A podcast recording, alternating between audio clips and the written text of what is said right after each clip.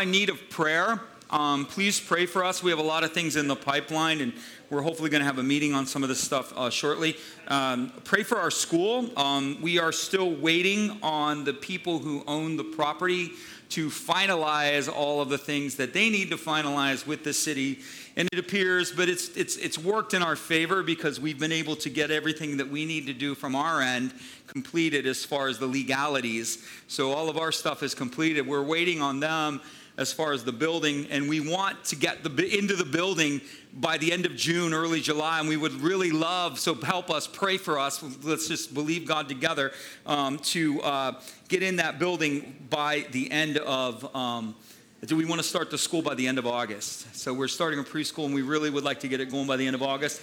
Yes, thank you, Jesus. We really want to do that by the end of August, and then um, also uh, we want to, sorry, I'm just trying to get everything lined up here. Uh, we also, we're, we're applying for a grant, and we're in the process of applying for a grant, so please pray for us on that. It's one hundred seventy-five thousand dollars, so it's a significant grant. It yes, ah, that, that's right, Sugar Ray, he's excited about that, right? So, uh, yeah, it's a good, it's prevention grant, so um, it, it would really help us and enable us to forward the church's ministry into the community, and uh, so that's really what it's what it's all about. The, the, the, the offering sustains the church, right? Just so you guys can kind of understand the dynamic.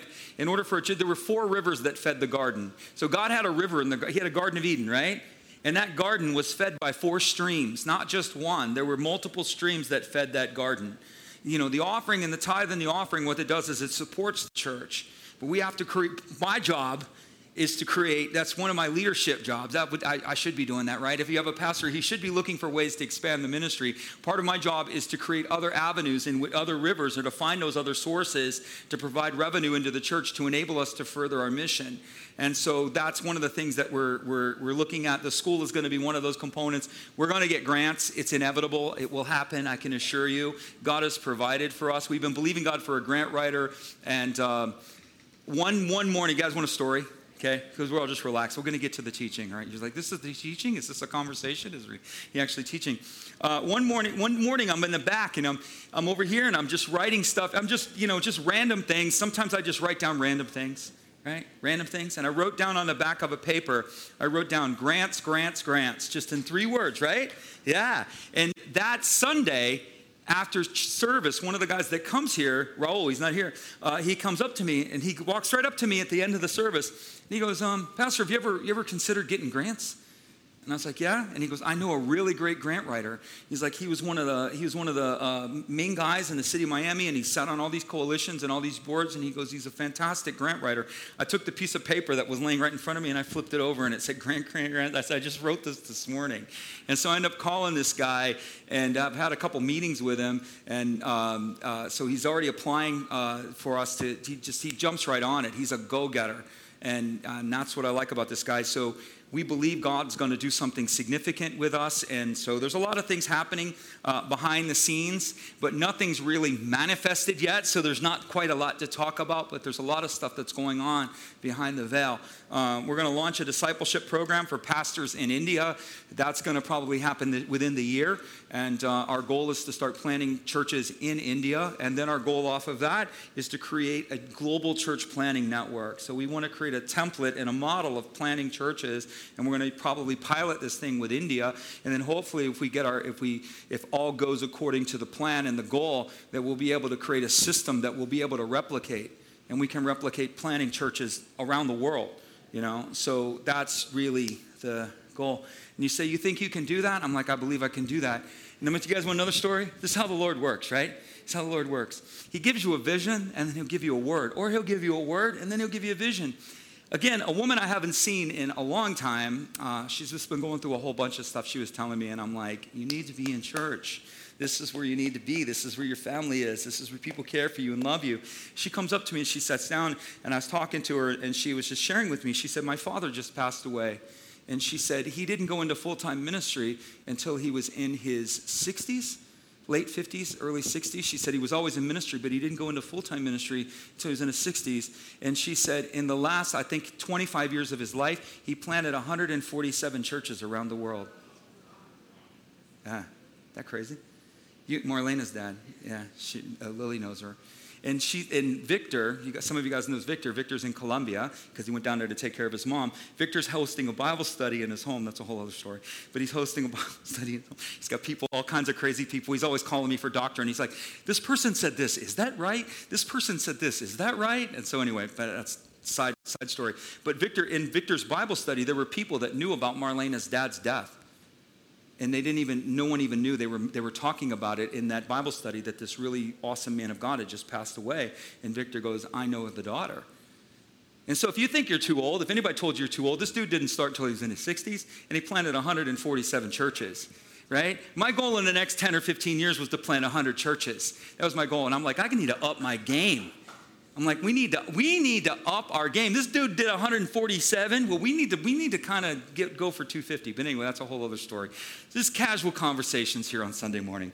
So anyway, back well, now we're going to do the teaching. All right. So uh, yeah, it's a loose day. So John chapter sixteen, verse thirty-three. We're doing a series on overcoming power. And today, last week we were talking about overcoming discouragement, and now we're going to talk about overcoming sin. Going to get quiet in the room, real crickets, right? Right? Don't worry, it's going to get bad, and then it's going to get good, right? That's that's that's that's the gospel. It's bad news. Good news is only good news if you understand the bad news. You understand? Doctor can hand you a group of pills, and he can say, "Hey, take these every take these every hour," you know, and he could just give them to you, and then you could go, "This is meaningless." But if he told you you had a terminal disease and you need to take these every hour, you'd be taking them every hour. You'd set an alarm.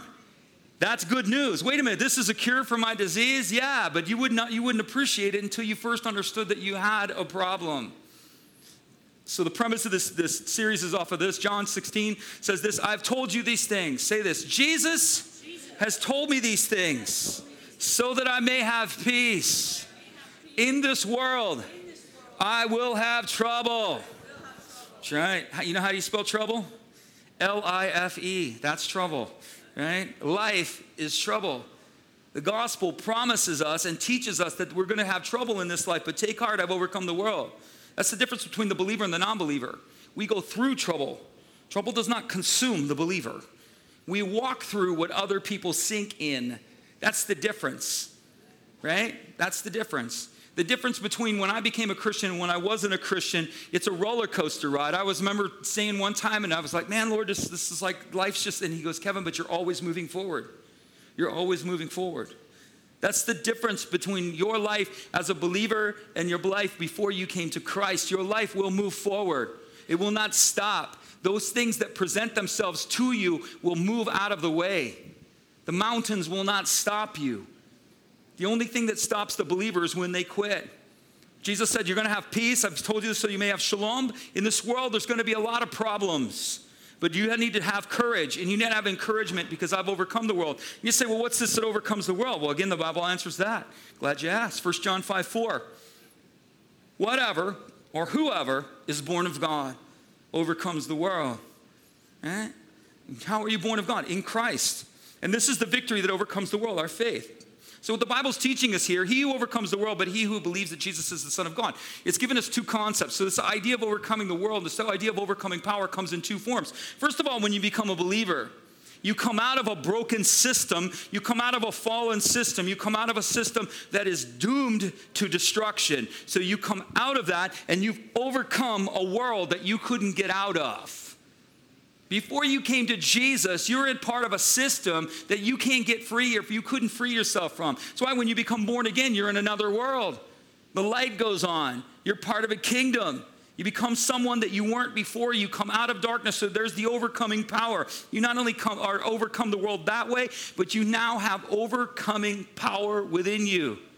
The residing power of the gospel is within you. The residing power of the Holy Spirit is within you. And the overcoming power is activated by faith. So here's again, let's do let's use Christian dictionary, right? I'm going to interpret these things for you. I do this, when I, when I became a Christian, and the pastor would go up there and be talking about all these things, and he would never explain it, right?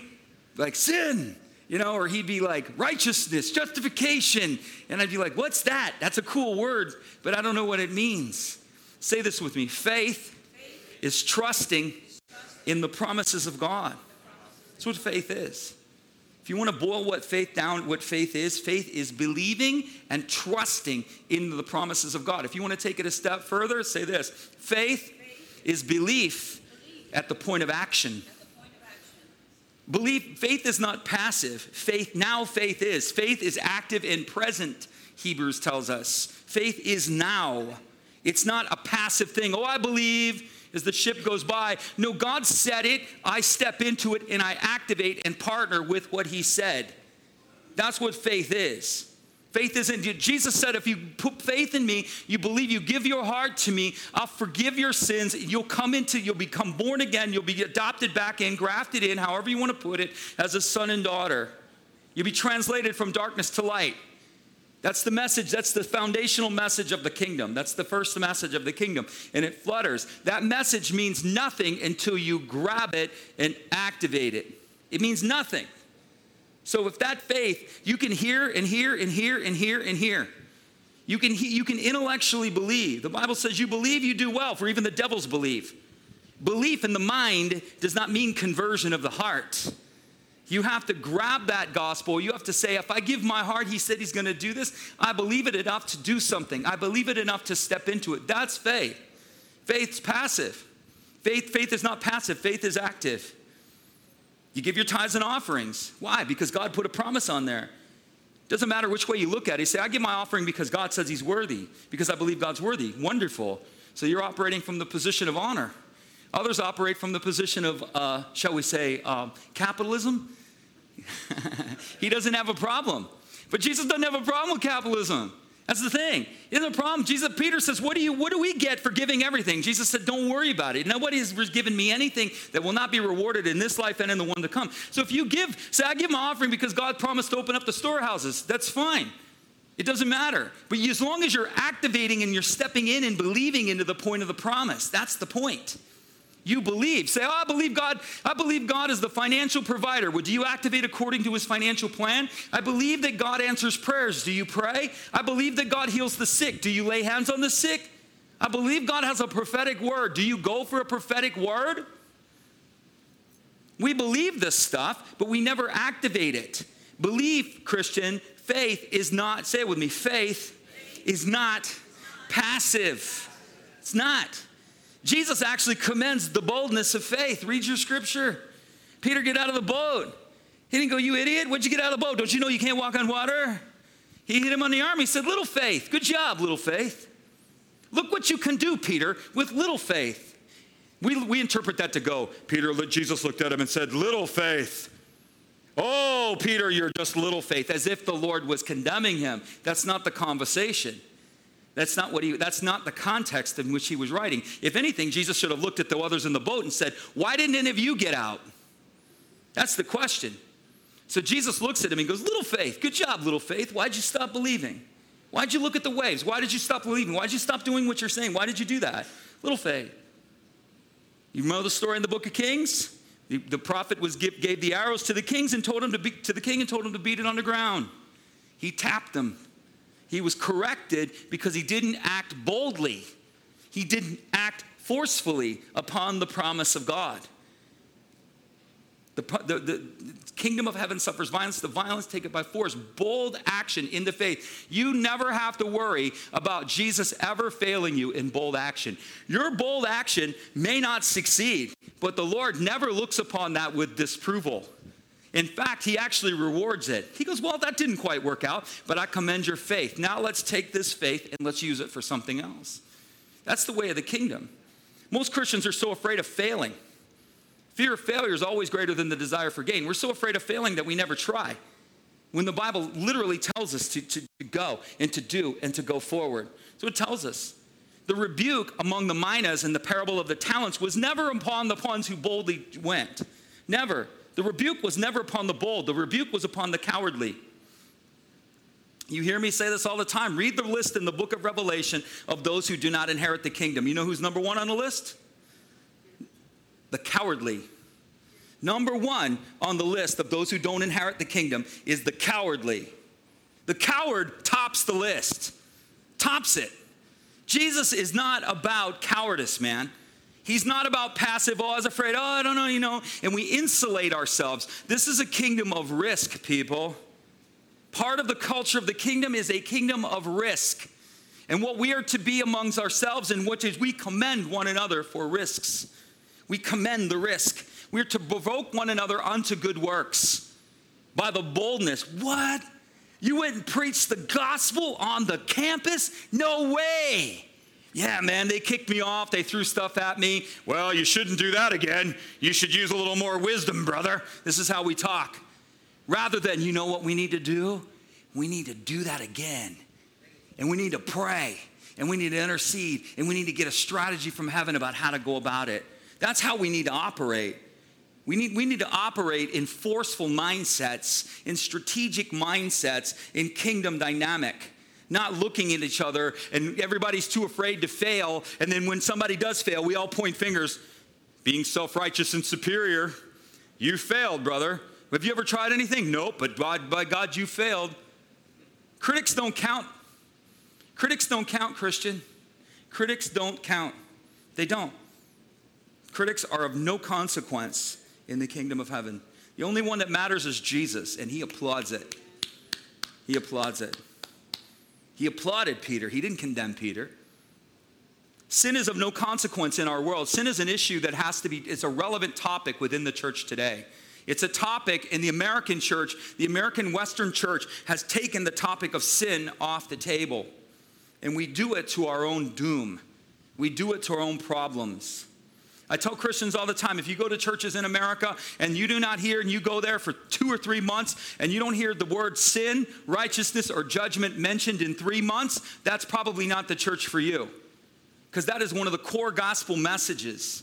Sin, not sin, not not in this, you know, walk around in guilt and shame concept of sin. Sin in the understanding of the root cause of human problems. You cannot understand gospel, you cannot understand Jesus, the, why he came and the resurrection, without first understanding sin. It's meaningless. Who is he? He's Gandhi. You know, he's Buddha. That's all he is. He's another teacher. But when you understand sin, Jesus all of a sudden becomes significant in the equation. Without sin, he's nothing. He's no more than a, than a glorious teacher. And that's how the world perceives him. Jesus was a good guy. The church has turned him into fairy Jesus. He's fairy Jesus, walking around and floating through the air and atmosphere, putting fairy dust on all of us. He's fairy Jesus. He's a king, ladies and gentlemen. He's a ruler. He sits upon a throne. we, we, we mark a dispensation of grace for the awesomeness of God. He's awesome. The church has lost its awe. Sin means nothing in a, in, a, in a culture or in a society that neither honors God nor knows him. So sin is an irrelevant topic. Sin is, irrelevant to, is an irrelevant topic. And, and you know, that's just, it, it's, it, that is not something that's even in conversation culturally. Sin loses its consequence among Christians when we lose the concept of the majesty of God. The church has lost its concept of the majesty of God. He's our big brother. He's the man upstairs. He's my buddy. Hey, he's the king. You know, he's the he's the fairy Jesus floating around, sprinkling things on you. Is it a bless me club? I tell Christians all the time, yeah, it's a bless me club under the lordship of the king, in sons and daughters, in relationship. He's a king, and he's majestic. The Bible gives us a couple of pictures of him sitting on a throne. When Jesus, when, when our lives become relevant, is when we have an understanding of who he, who he really is, right? Who he, not only who he is in personification as Savior, but who he is in lordship. The Bible tells us that. He tells us in, in Revelation, Jesus, when he sits on the throne, the sun, the moon, and the stars turn away. When Jesus looks, the sun vanishes. What, what is that trying to tell us? That's trying to tell us something. People go, when I get before the Lord, if I don't know Jesus, I'm going to have a conversation. Really? You're going to have a conversation? You won't even be able to open your mouth. Your bones will be rattling so far, so hard, you know. If the sun and the moon and the stars flee from him, you will not open your mouth. The Bible speaks of the sinner standing before the Lord, and it said, you will be silent. Those who do not know Christ, when they come before the Lord, they will not even be permitted to speak. You will not open your mouth. You will receive sentence and judgment, and that is it. That's to those who don't know Christ. And do you think the church ought to be preaching a message of salvation? Why do we not preach a message of salvation? Why is it this inclusion gospel that we preach? Because we don't know the awesomeness of God. We don't know that it's a fearful thing to fall into the hands of the living God. And we think, well, I'm saved, so nobody else matters. Really? Really? Ezekiel had a vision of the Lord.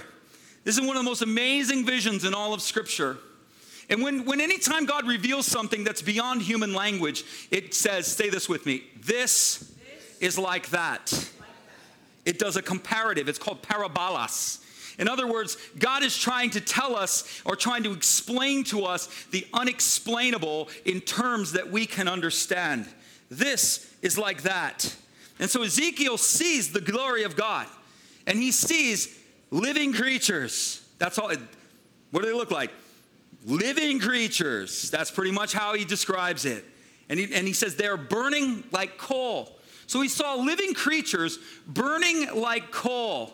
And above the living creatures, the Bible uses the word firmament, which is another word for atmosphere. So here's Ezekiel.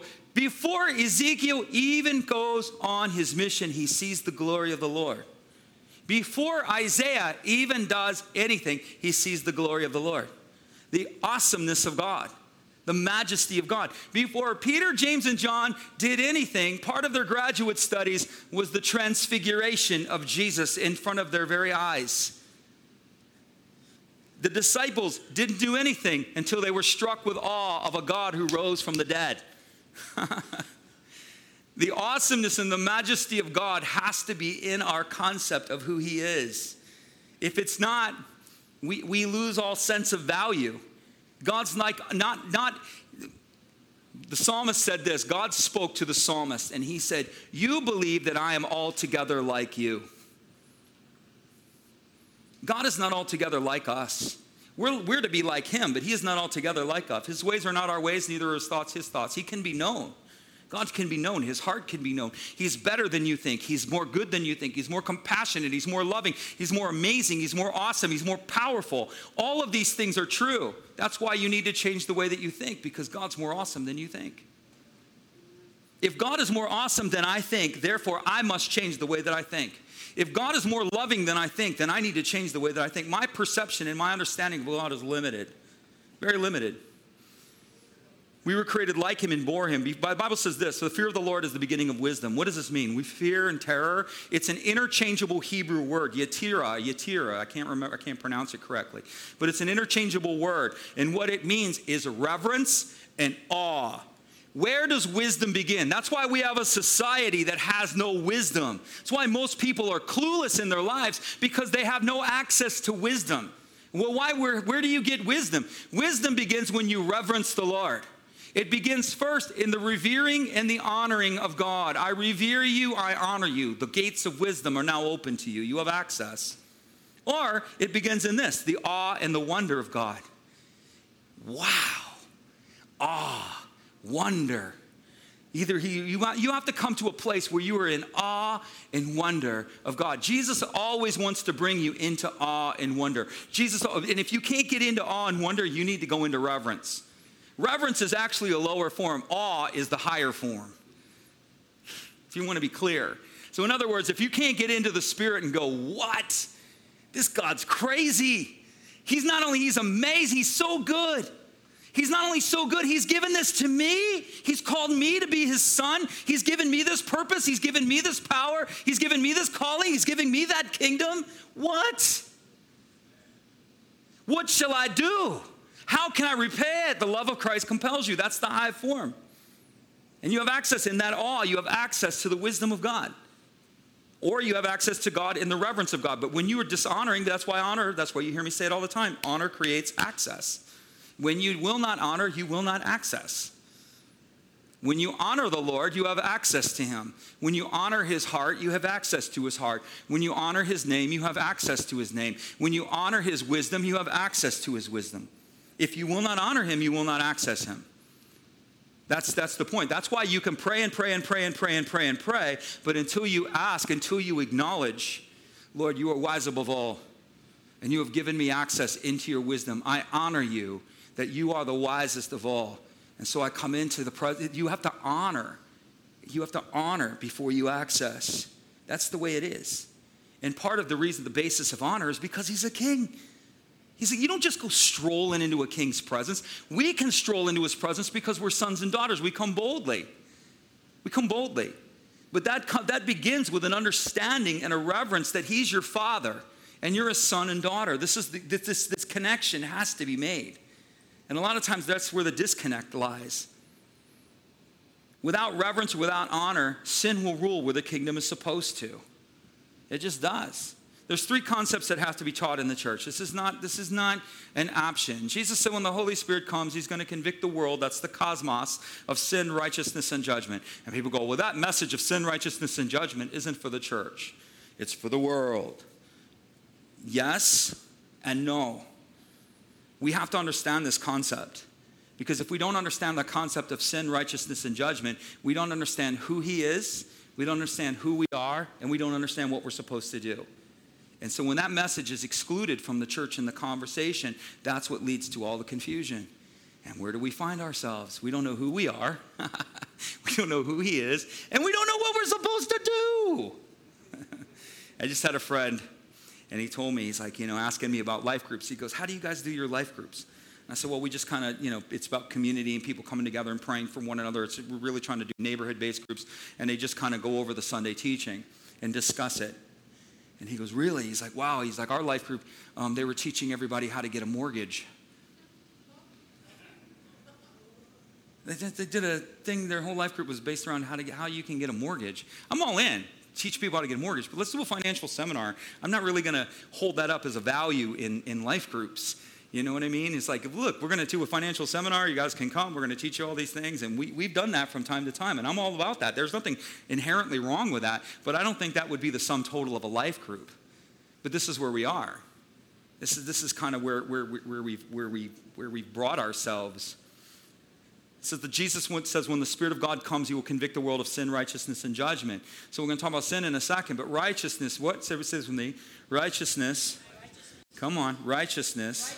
Is what is right to God. That's what righteousness means. It's not what is right to a culture. It's not what is right to a government. It's not what is right to the laws or the system of laws in which we find ourselves. None of that, all of that is irrelevant. Righteousness is what is right to the Lord. Just because a government says it's right doesn't mean it's right to God. Just because a culture says it's right doesn't mean it's right to God. And we got this whole conversation going on within the church. Well, it's legal. It's legal. I'm like, just because it's legal doesn't make it moral. There's a law that's higher than man's law, right? There's the moral law and the law of the Spirit that is higher than the law of man. And just because it's legal does not mean it's moral. Just because it's legal doesn't mean it's right. Just a thought. Somebody's like, well, if we preach that message, Pastor, people won't come. I'm like, then don't let them come. Jesus gave a message and everybody gets up and leave. He did it several times. He thinned the crowd. Jesus, didn't you read the, didn't you go to the church growth seminar? Didn't you read you're not supposed to say anything offensive? And he's like, I'm the rock of offense. What do you want from me? I offend the pride of man because it's not about man's pride. It's about God's honor. It's not about our pride. It's about his honor. I didn't say people don't struggle. There's lots of struggles in our world. There's lots of things that you have questions with. I had a lot of questions when I came to Christ. A lot. I was worldly. Very worldly. Thinking in worldly ways. Thinking there's nothing wrong with these things. Nothing wrong with it at all. But then when I became a believer, I became a Christian, I was pretty much in a good church that told me, just shut up and do what you're told. And if you will just obey the Lord, he'll reveal everything to you in time, Kevin. It's not yours. He's not asking you for a vote, and he's not asking you for your opinion. We seem to think that God's asking us to vote, or we seem to think that he's asking us for his, our opinion. On these matters, and in this subject, he's not. When it comes to righteousness, he's not asking you what you think. There's a lot of things where God will engage you in a conversation. That conversation that you will have with the Lord comes through a development of relationship. God will commune with you and he will discuss things with you on a myriad of levels. And he will do that very clearly and very intimately and extraordinarily beautifully. But he doesn't do that on the issues, on the issues of righteousness. That's his alone. In his sovereignty, he's delegated authority to the church and to the believer. I would say ninety percent of all that God's kingdom is delegated in authority by the Holy Spirit. And there's about ten percent of what? That he hasn't delegated it at all. Righteousness, he's never delegated. He's never given to man to say, hey, you determine what's right and wrong. He's never given that to us. Never. His return, when Jesus comes back, that's not up to us either. That belongs to him. He's coming back. We don't get the vote. Well, I don't think he should come back. Well, I think he should come back tomorrow. Well, I don't want him to come back. He's coming, people. He's coming. You don't get a, you don't even get a vote on what he gives you. You don't get to, you don't get to determine whether he loves you or not. He loves you. Whether you want to be loved or not, he's determined to love you. You can't change his mind on that. He's sovereignly chosen to love you. It's crazy. Righteousness. You, in coming to Christ, you are righteous. You are the righteousness of God in Christ Jesus. That message needs to be taught. You can't screw this up if you tried. You are born again. You've been given a new nature. You're bought by the blood of Jesus. God no longer sees you in light of who you are. He sees you in light of who you are. He calls you son and daughter. Well, I don't believe that. It doesn't matter what you believe. The truth is you are son and daughter, born again by his Spirit. We are to take the identity that he gives and live towards that identity. That's how we are to live. Righteousness. You're righteous. Didn't say you were perfect, but you're righteous. Do you know that? You're accepted, never to be denied. So when you're having a bad day and you don't even like you, you know what you tell yourself? Jesus loves me. I tell myself that all the time. God loves me. God accepts me. The dog doesn't like me, you know. I don't want to talk about cats. Anybody got cats? You ever tick a cat off? You do not want to make a cat mad, okay? Uh, anybody got cats? You know exactly what I'm talking about. Yeah. When you make that cat mad, they leave you little deposits in places that are personal to you. My wife was watching a cat one time for a lady who went off on a business trip, right? And she was supposed to go and feed the cat. So she would go and feed the cat. And when she went in, the cat had, let's just say, decided to relieve itself all the way across the desk. Not in a litter box. Says, oh, you're going to go on a business trip? Well, let me tell you what I think of that business trip. You're going to leave me here by myself? Well, let me tell you what I think about that. Cats do stuff like that. The cat will let you know that it doesn't like something that you're doing. It's true. Sin, righteousness. We are right before the Father. No one can take it from you. Nobody. Nobody. Judgment. You're not going to be judged, Christian. Do you know the throne that Ezekiel saw? He saw a firmament, and he saw a throne above the firmament, and it burned with amber. And there was a man sitting upon that throne. It was as in the appearance of a man. Even in the Old Testament, God is personified as a man. So God sitting upon the throne as a man in a, on a throne that is blue like sapphire. Sapphire. He's sitting on a sapphire blue throne, burning with amber all around him. Bur- amber is an interesting thing. Amber does not burn. It's consumed. It melts. It literally disappears. And it releases a fragrance. It's considered sacred, right? And also, that also relates to Moses, the burning bush that Moses saw, consumed, but it was a bush that was burning, but it wasn't being consumed. So Jesus has a burning fire around him that's glowing like amber, and guess what? Releasing a fragrance. And what's it smell like? Beautiful. That's all I can tell you. I don't know, but I can guarantee you it smells good. Anything he does. And so he, Ezekiel sees this one sitting on a throne, sitting on a throne of, of blue, burning with amber upon an atmosphere of worship, right? So you have these living creatures, which are the ones that cry, holy, holy, holy. And so God is what? Seated, inhabiting upon the praise of the created beings. He's sitting upon an atmosphere of praise on a royal throne, royal blue, right? With a fragrance around him. And the Bible says he's surrounded by a cloud, and in the cloud is a rainbow that's backlit. So Ezekiel, if you've heard this teaching from me before about thrones, Ezekiel's at the right throne. There's two thrones. There's the rainbow throne, Revelation four, I believe, and Ezekiel one. And there's the white throne of judgment, Revelation six, I believe.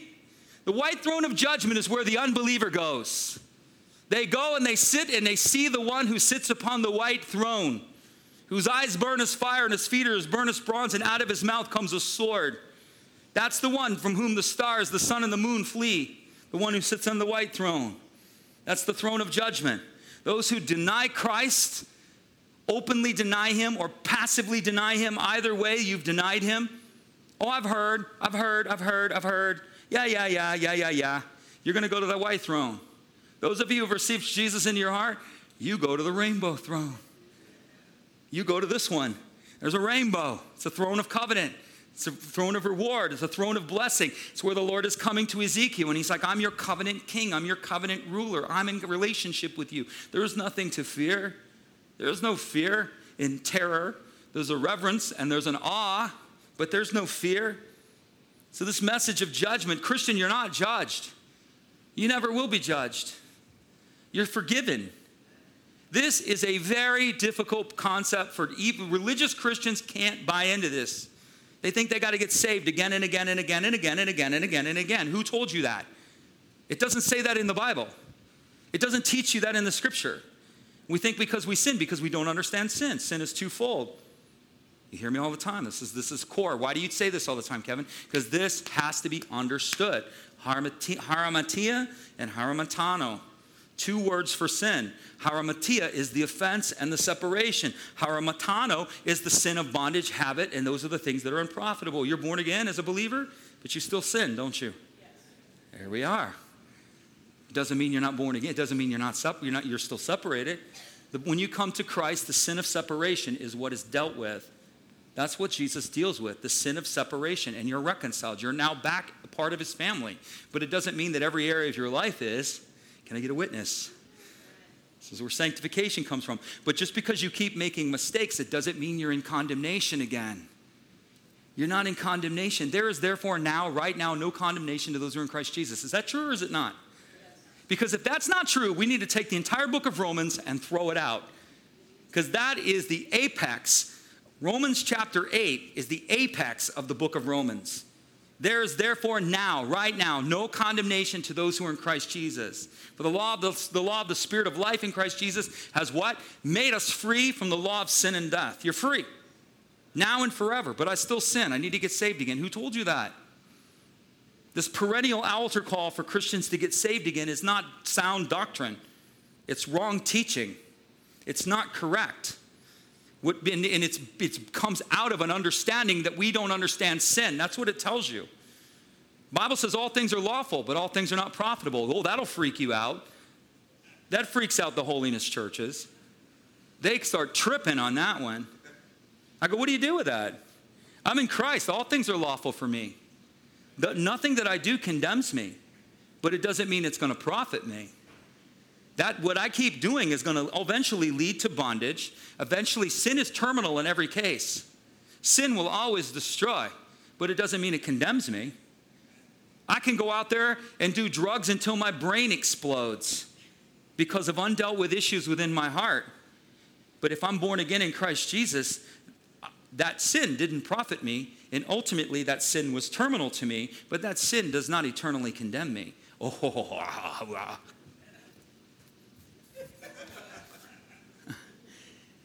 You know what it does, what it's designed to do? That message, this is the gospel, is to make you come alive and to realize how free you truly are and how loved you truly are and how accepted you truly are. And then you go, he loves me that much. Why do I want to do that? He loves me that, that much. Why do I want to go there? Why do I want to keep going to these places? That only does destroys me when everything he has for me is good. That's the design of the gospel. We're to be compelled by love, guys. That's the, that's the understanding, by compelled unto him by love. Sin is lawful to the believer. Oh, trust me, I've had some debates on this. No one can answer it. They're like, oh, no, no, you can't be. No, no, no. If you sin and you die in that sin and you go and Jesus comes or you die in that sin, you're going to hell. I'm like, where does it say that? And, and first of all, if you say that, where's that? That is not congruent with, with central teachings within the kingdom. Central teachings. That's what I say. When you, if you say that, then you need to throw Romans eight out. And then if you throw Romans eight out, then you need to throw the whole book of Romans out, because they're a, it's a connected and woven whole. You can't do that. So what you have to do is you have to ask the question, well, then what is the misunderstanding here? And the misunderstanding is in the understanding of sin. We don't understand the dynamic of sin. We don't understand grace. Our understanding of grace is faulty too. Grace is spiritual power moving in love. That's grace. We come before the throne of grace. We come before the throne of what? Spiritual power moving in love. That's what we come before the grace of. The grace of God sustains us. What does that mean? Well, it's just the grace of God. Just the grace of God. As if it's like a lotus position and we're just in serenity. And that's the grace of God. No, what sustains me is spiritual power moving in love. Charismata. My grace is sufficient. God's just given me the grace to endure. That again is the wrong message.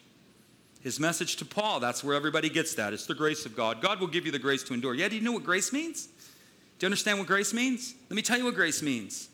If you understand what these things truly mean, the faith opens up to you. The kingdom becomes opening up to you. Right? It opens. And you're like, what? And you become what? More awestruck. And you become wise because of the awe and the wonder that God is revealing to you. And Paul's like, well, I prayed three times for the Lord to remove my thorn.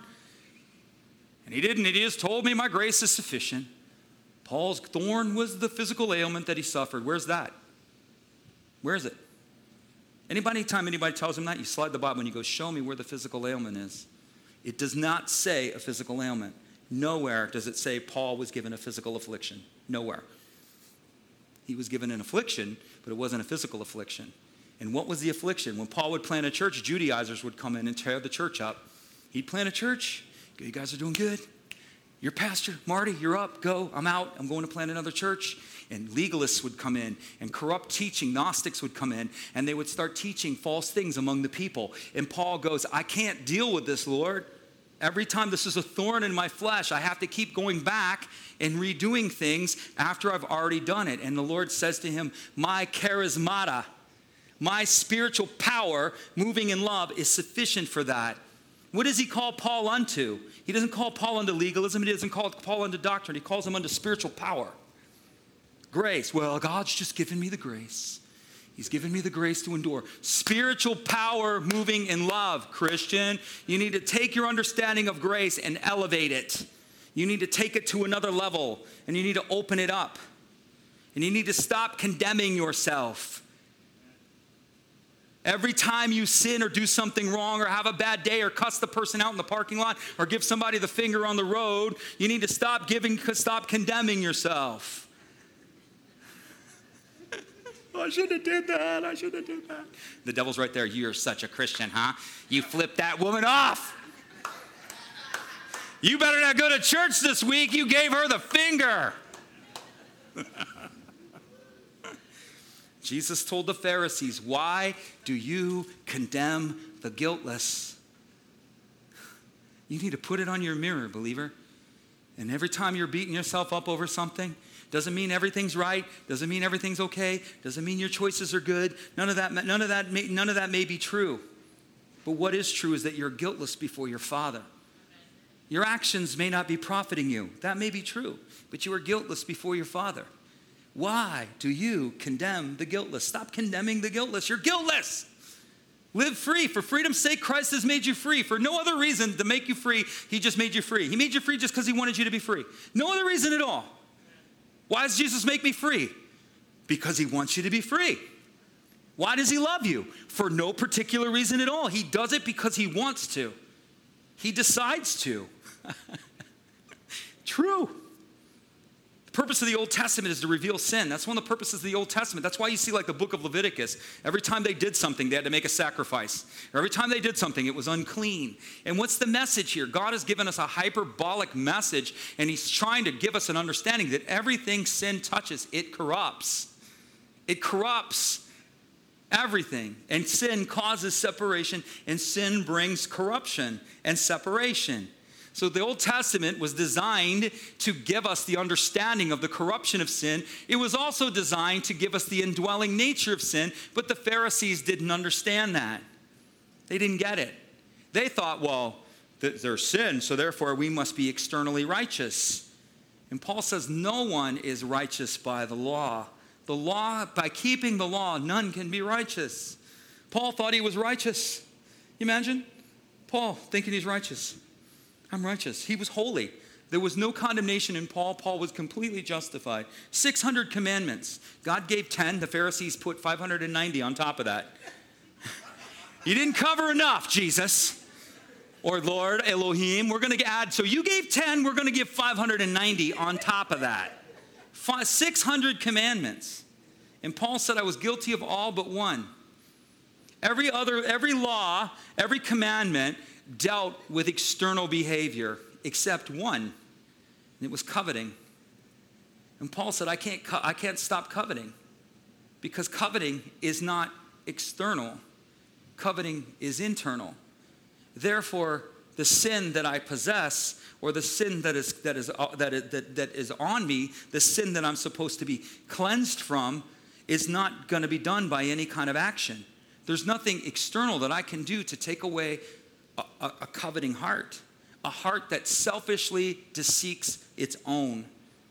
Coveting is related to the word malice, and it means willful intent to do harm for the benefit of you, and we've all committed malice.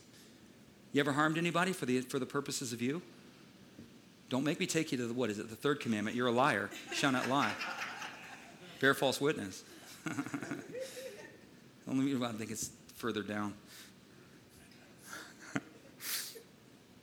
We've all done it. We've all committed malice. You can't you can't stop. Somebody harms you, and what do you do? Right? They shoot your dog, you want to burn their house down. Right? They pull a knife, you pull a gun.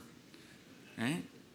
They hurt you, you're going to put they, they're going to wound you, you're going to put them and you're going to destroy them. Malice. Willful harm to another to benefit self. We're all guilty. That's why Jesus says, willful, Jesus committed no malice. There was no guile or deceit in his mouth, nor was there malice in his heart. There was no willful harm to another to benefit himself. He laid his life down for us all. He didn't, that's, that's the point. He overcame sin. That's why he's the one who can justify us, because he's the only one who overcame malice. Is that crazy? Paul says the indwelling sin is the problem. Who will deliver me from this body of death? The problem that I'm having is the sin that's within me. All of the external sins, washing this way, walking this way, doing this, doing that, not doing this, saying this, not saying that, giving that, not giving that. All of that I've got under control.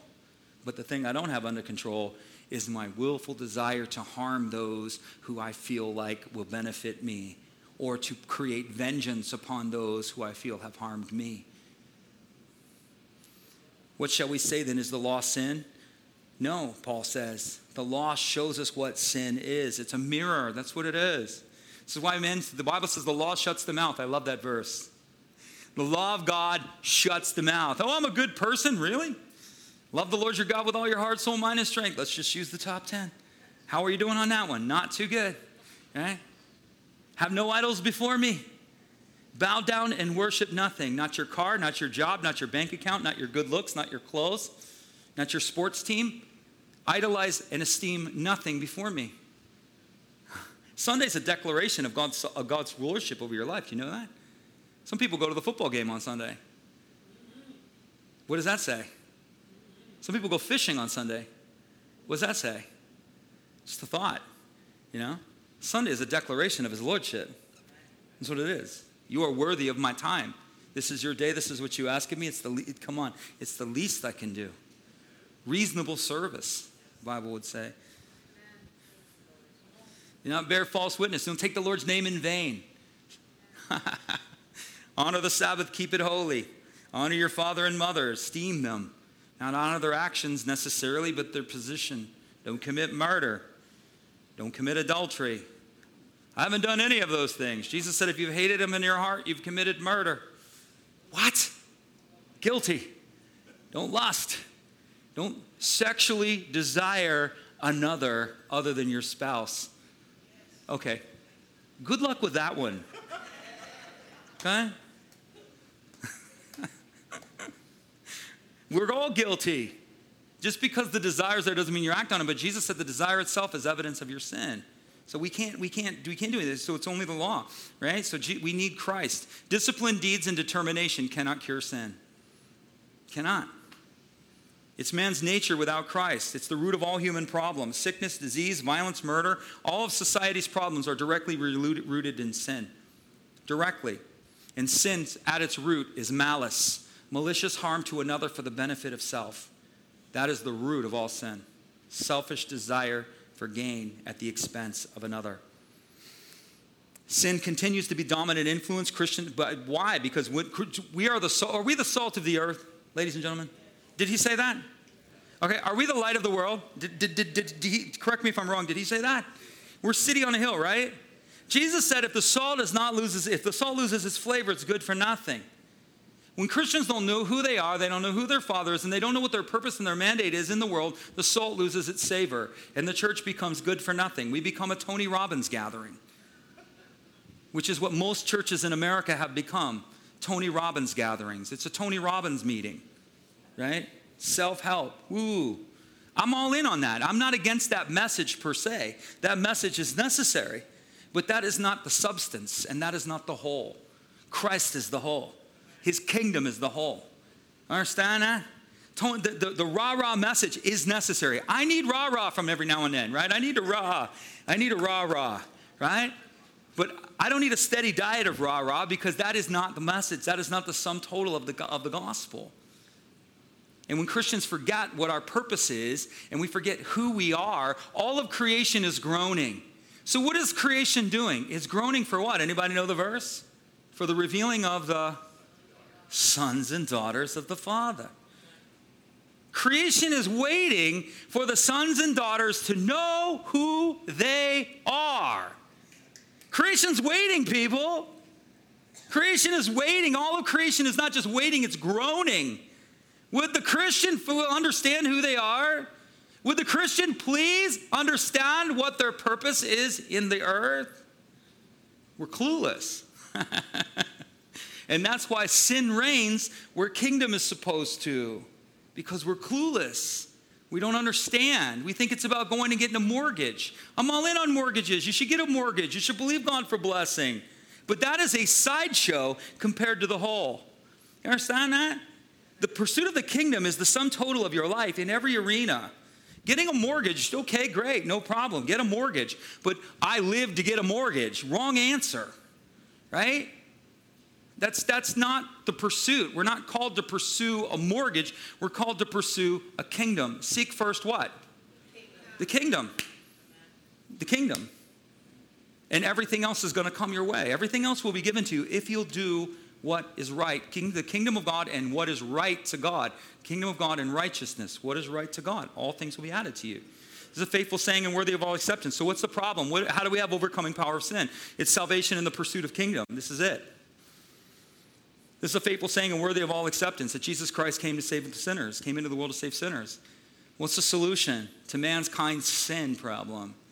The first problem is man needs to come to Christ. And then the second side of the coin, so the opposite side of the coin, is the Christian needs to understand who they are and what their purpose is in the world. Salvation was never meant to be merely about the forgiveness of sins. Never did. Salvation is the restoration and the return into the kingdom. That's what it's for. Matthew six thirty-three, seek first the kingdom of God and his righteousness, and all things will be added to you. So the word salvation is the Greek word sozo, and it means saved, healed, and delivered. What it truly means is the fullness of blessing. So salvation in the Greek is the word fullness of blessing. The poets translated it as orb or sphere, an orbiting blessing, or a sphere, an all-encompassing environment of blessing. That's what it means to be saved. You've just entered into an all-encompassing environment of blessing. Is it the Bless Me Club? Yes, in Christ Jesus. Yes, it is. Under your Father, on knowing who you are. That's where all this stuff's activated, is in that. Salvation was never meant to be the forget- merely to be the forgiveness of sins. That was not it. Luke sixteen, or Luke, excuse me, Luke seventeen says the kingdom, when you come to Christ, the what comes into your heart? Not just the Holy Spirit. We're born by the Spirit, but it says the kingdom comes into the heart. The kingdom, so it's always about the king's dominion, the ruling power and the reign of God coming into the world, and it begins with that ruling reign coming into your hearts. starts with the born-again experience. So you get saved. You give your heart to Jesus. The kingdom comes into your heart, and you become born again. Born again is an experience. You know you're saved when you've experienced the issue of you. Anybody know what it means to be born again? You get born again, and you're just like, I don't know what happened, but something cool did. You know? That's that's what happens. You're born again. The light comes on. Something's different. Something changes.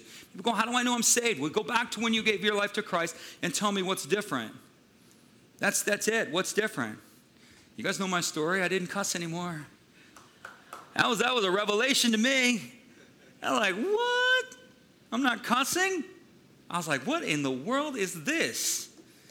Some people, like, I tell you stories about people here at the church. They go, I can forgive. I said, could you forgive anymore? And they're like, no. Another guy, he was a very violent guy, big dude, man. Big dude. He said, man, before I came to Jesus, then he's like a teddy bear. He's like, man, before I came to Jesus, I saw concrete and heat. That's all I saw, concrete and heat. And then when you'd meet him, you'd think he was just a gentle giant, man. What happened to him? Did he go to a self-help club? No, he got born again.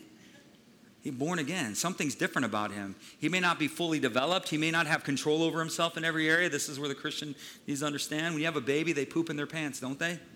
Last time I checked, right? I have a grandson. He poops in his pants. Right? He's about that big. You know, now if he's as big as me and he's pooping in his pants, we need to have a conversation.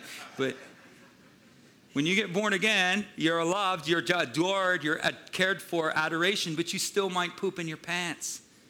You make a mess from time to time, right?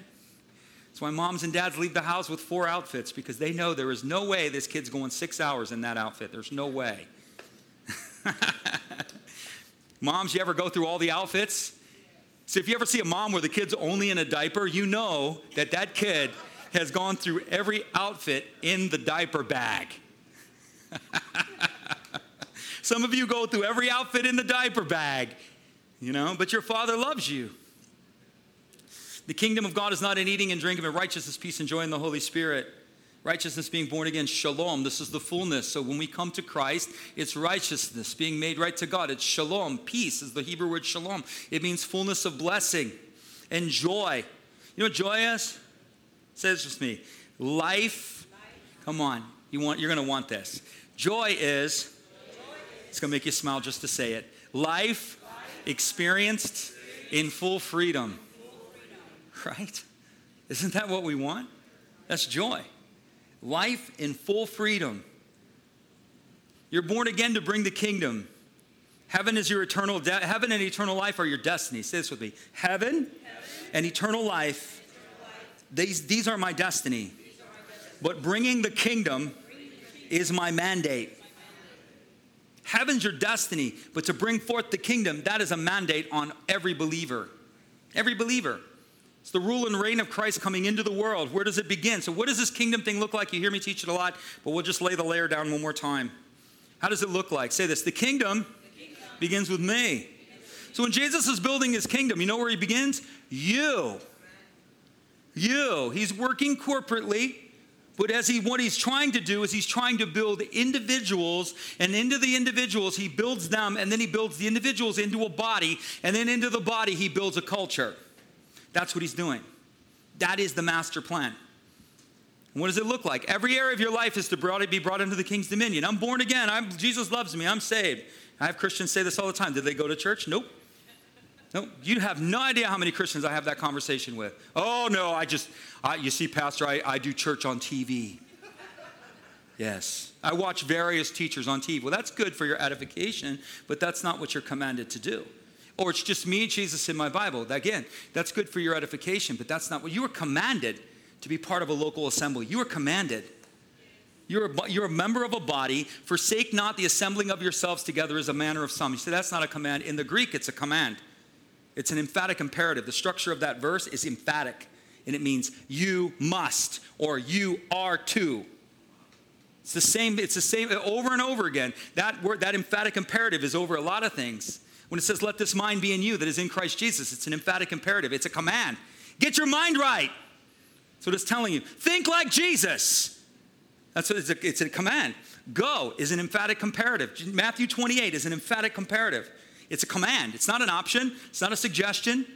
It's not a if you want to. He's commanding you.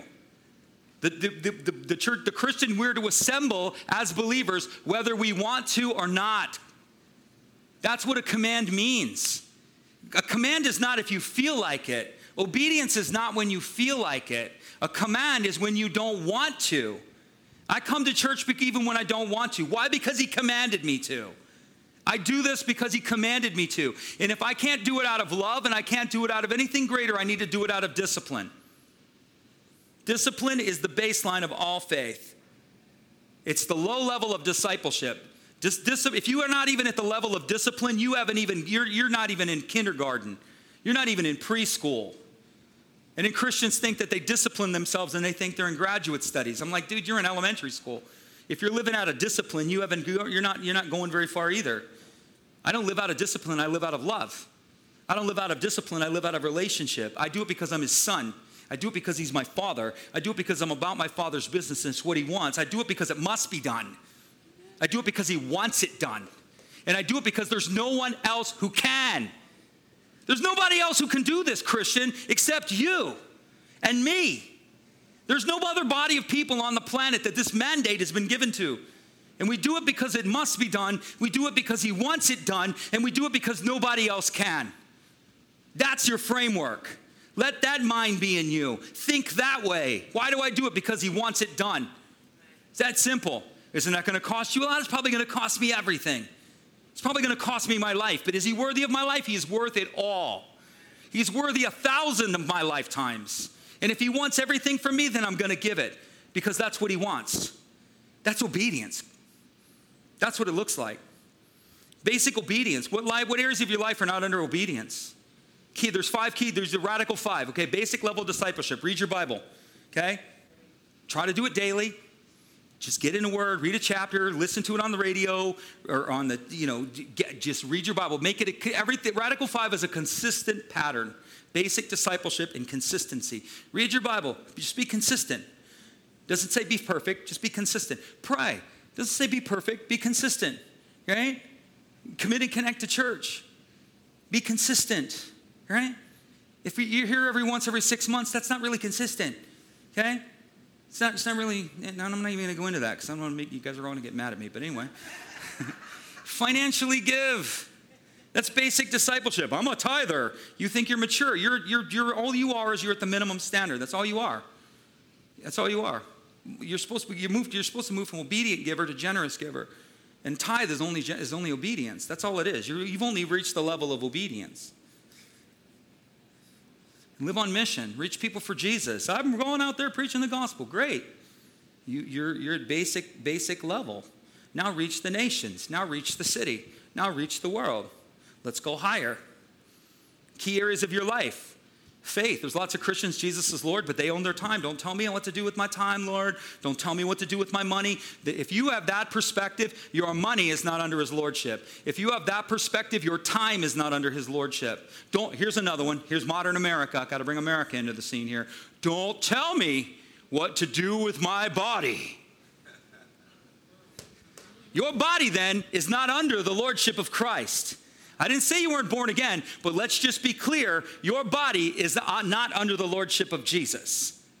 Your body is to be brought under the lordship of Christ, and we are to possess our vessels with honor, and we're to treat our bodies as the temple of the Holy Spirit. That's morally, that's sexually, that's physically, that's spiritually. Some people commit suicide with a knife and a fork. The stuff you put in your body is poison. You're killing yourself. You need to treat your body like the temple of the Spirit that it is. You don't do anybody any good by dying young. You don't. It's true. You should take care, better care of yourself. He builds people in order to build a body. I'm going to move forward. Change is the process. Say this with me. Change. Come on, change is the process. Your hurts, your hang-ups, and your habits, you didn't get them overnight. Been with you a long time. All right? I've been walking with Jesus. You got to go all in on this faith. That's why the gospel's all in. It's all in. Do you know why? Because it takes time to process you. It takes time to get the stuff right in your life. And if you play at the gospel, the gospel doesn't work for believers that play. If it's a, if it's a hobby to you, it will not work. Go fishing. No, serious. Go fishing. That's what Jesus told Peter. There's the door. You know, this is an all-in thing. It's a lifestyle. We live this and we breathe this as a lifestyle. Every area of my life is in leaving, breathing relationship with him. Every area of my life. Everything. And it's love, it's joy, it's peace, it's all kinds of good stuff, but it's a lifestyle. It's not a religion. Your hurts and hang-ups have been there a long time. How do you change? Number one, you change your thinking. So how do we activate this power? You got to change your thinking. You must be renewed in your thoughts and your attitudes. You need to think like Jesus. Let this mind be in you. Change the way that you think, your perceptions. That's a whole teaching. How do you do that? Worship, prayer, scripture, church, and the Holy Spirit. Get in the atmosphere of the Holy Spirit. Begin to worship in the adoration of the Holy Spirit. And let the mind of Christ come unto you and give visions and dreams and revelation and wisdom. Amen. Somebody knows that's good. That's right. Somebody's been there. You've been there. You're like, yeah, let's do that now. It's beautiful. No truth. What does that mean? Grow up. Everybody say it with me. Grow up. Right. No longer be children, tossed to and fro. Bible tells us, stop acting like an adolescent. Grow up. Carried about by every wind of doctrine. In other words, learn the scripture. Stop letting people trick you. Stop falling into cunning craftiness. Number three, clean house. This is the kingdom power. Clean house. What are some areas of your life? We got to clean the house. You ever clean your house? My wife just spent ten hours. She reminds me of this about like, like three times last week. She's like, I spent ten hours cleaning this house last week. Do not leave that cup on the counter. Ladies, you know what I'm talking about. That's right. It looks like you didn't spend any time at all, but it's like t- it takes a long time to clean house. Get rid of everything that slows you down. If there's anything in you, a habit, a hang-up, a hurt, deal with it that distracts you from running the race that's ahead of you. Repentance, which is to change people, places, and things. Then there's other areas of your life, and everybody say this with me. Team tackle. Team tackle. There's areas of your life that you can't do it by yourself. Any, any football fans here? Anybody? Okay, you're a football fan? You got that big dude on the field? One guy isn't bringing him down, right? You know what I'm talking about? They got a dog pile. They got a gang tackle. Right? There was a guy years ago, I don't know if I'm going to date myself. Anybody remember the Nigerian Nightmare? Christian Okoye. Christian Okoye. Big monster running back, man. The Nigerian Nightmare. Huge guy. Every time you'd see him, there'd be six guys hanging on him, you know, going down the thing. Exactly. Um, there's areas of your life that you have to team tackle. You're not going to bring that thing down by yourself. You need small group. You need spiritually empowered people around you. You need to become spiritually empowered. You need to have people around you that help you recognize and deal with these areas of your life that are too big for you. And the last one, this is the key to the whole thing, spiritual empowerment. It's not by might. It's by his working of the mighty of his mighty power, Ephesians three twenty. God is able to do more than we could dare drink, ask, dream, or think of. Infinitely beyond our highest prayers or desires or thoughts, by the working of his mighty power. It's by his power, Christian. Say this with me. Do not neglect the Holy Spirit. Say this with me. The Holy Spirit is my friend. He is my, he loves me. He is kind. He is gentle. Even if I don't know what I'm doing, he'll help me. It's true. Best thing a Christian can do is to become deeply acquainted with the Holy Spirit. His word, yes. Scripture, prayer, Bible, all of that, that's, that's assumed. But let's go to the underlying issue at hand. Intimacy with the Holy Spirit. That's, that is beyond necessary. And it just begins, the Holy Spirit come and learn, say this with me, practice the presence. Hey. How do you become intimate with the Holy Spirit? You begin to practice the presence. You know why you got to practice? Because you don't know what you're doing. You know what you're doing. You start encountering the Lord, and all of a sudden, you start feeling things. You're like, whoa, what's that? Whoa, what was that tingle down my arm? What was that? What's that? Whoa, I felt good. Wow, what's that peace? Wow, what's that? You're going to start experiencing things that are not you, and you have to, you have to, what you need to learn to do is start giving yourself to it, right? Christians, they get a little tingle down the arm. Like, whoo, okay, there it is. Tingle down the arm. All right, no more. Okay, everybody, I'm feeling the Holy Spirit. He's going down my arm. That's all as far as he gets. Man, dive in. All of, let's go. Let's go. Let's go. Let's go. The Bible tells us to go on divisions. You start developing him and recognizing and understanding his atmosphere, he's going to start giving you visions. And what happens a lot of times, Christians get a vision and they freak out and they pull back. Lean in. Lean in. Oh, I don't want the devil in my thoughts. Who says he's in your thoughts? This might get weird. Might be a vain imagination, Pastor. It might be Jesus too. Might be a vain imagination. We're so worried about creating Judas that we don't create James, Johns, and Peters. Church is so worried about getting something that's Judas-oriented that we neglect the other eleven that were beneficial to us. We're so worried. Oh, God, I want to get a vision from the... If you ask him for bread, he's not going to give you a stone. If you ask him for fish, he's not going to give you a serpent. You being evil know how to give good gifts. How much more does the Father know how to give the Holy Spirit to those who ask him?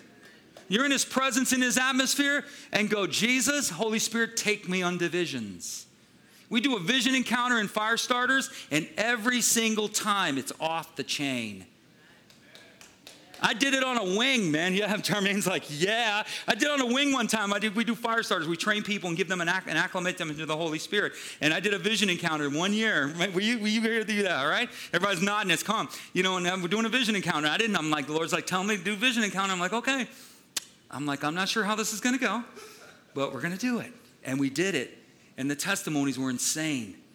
Unto visions. The Bible says, let us go unto visions. He dreamed dreams and see visions.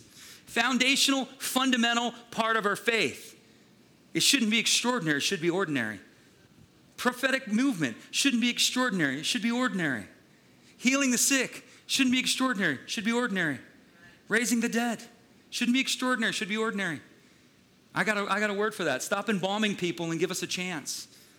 What if the hospitals were to call the Christians and say, look, this dude's dead.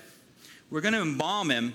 But before we embalm him, we would just like to give you guys an opportunity to lay hands. That's why we don't. That's why in the Western states, you don't see people raised from the dead because you're pumped with poison.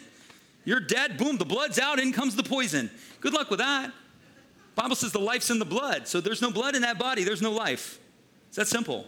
But if the, love, the blood's still in the body, then the Bible says that life can still be in that body. The life is in the blood, Leviticus says. Change your thinking, renew with truth, clean your house, team tackle, and live from spiritual power. Amen? Amen. God loves you. We'll have a prayer team available if you need prayer. We're gonna, I'm going to dismiss. Yay. I'm going to put you and Moise together one time. We're going to see how that, Moise is in here, but Moise is the rowdy cheerer. I love it. So let me bless you. Father, we just give you glory. We give you honor. We celebrate you. If you're here and you've never given your life to Jesus and you don't know if you ever have, and you go, I think I have, well, let's be sure this morning. It's not an intellectual belief. It's an open heart. We believe in our heart, not with our mind. Your mind can completely not know what's going on, but your heart can believe it. Belief and knowledge are two different things. And if you're here this morning and you've never given your heart to Jesus, we're going to pray a prayer together, and I just ask you to pray that prayer and just open your heart. Just merely open your heart. You don't have to understand it. Just do it. And so let's pray together. Just say, Dear Jesus, come on. I believe that you are the Savior, and I need a Savior. I may not understand this, but I choose to believe it. So I choose to open my heart to you, Jesus, and I ask you to come inside, and I ask you to forgive me. I ask you to heal me. I ask you to restore me. And I ask you to repurpose my life. All that I am, I give to you. And all that you are, I receive as mine. From this day forward, I choose to follow you. In Jesus' name. Amen. All right, we have a prayer team available. Come on, yeah, we need to clap for that. But let me bless you one more time.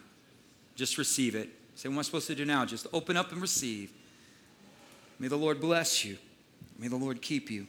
May the Lord cause his face to shine down upon you. May the Lord be gracious to you in every way. And may you forever live within his favor. In Jesus' name, amen. God loves you. We love you. Have a wonderful week.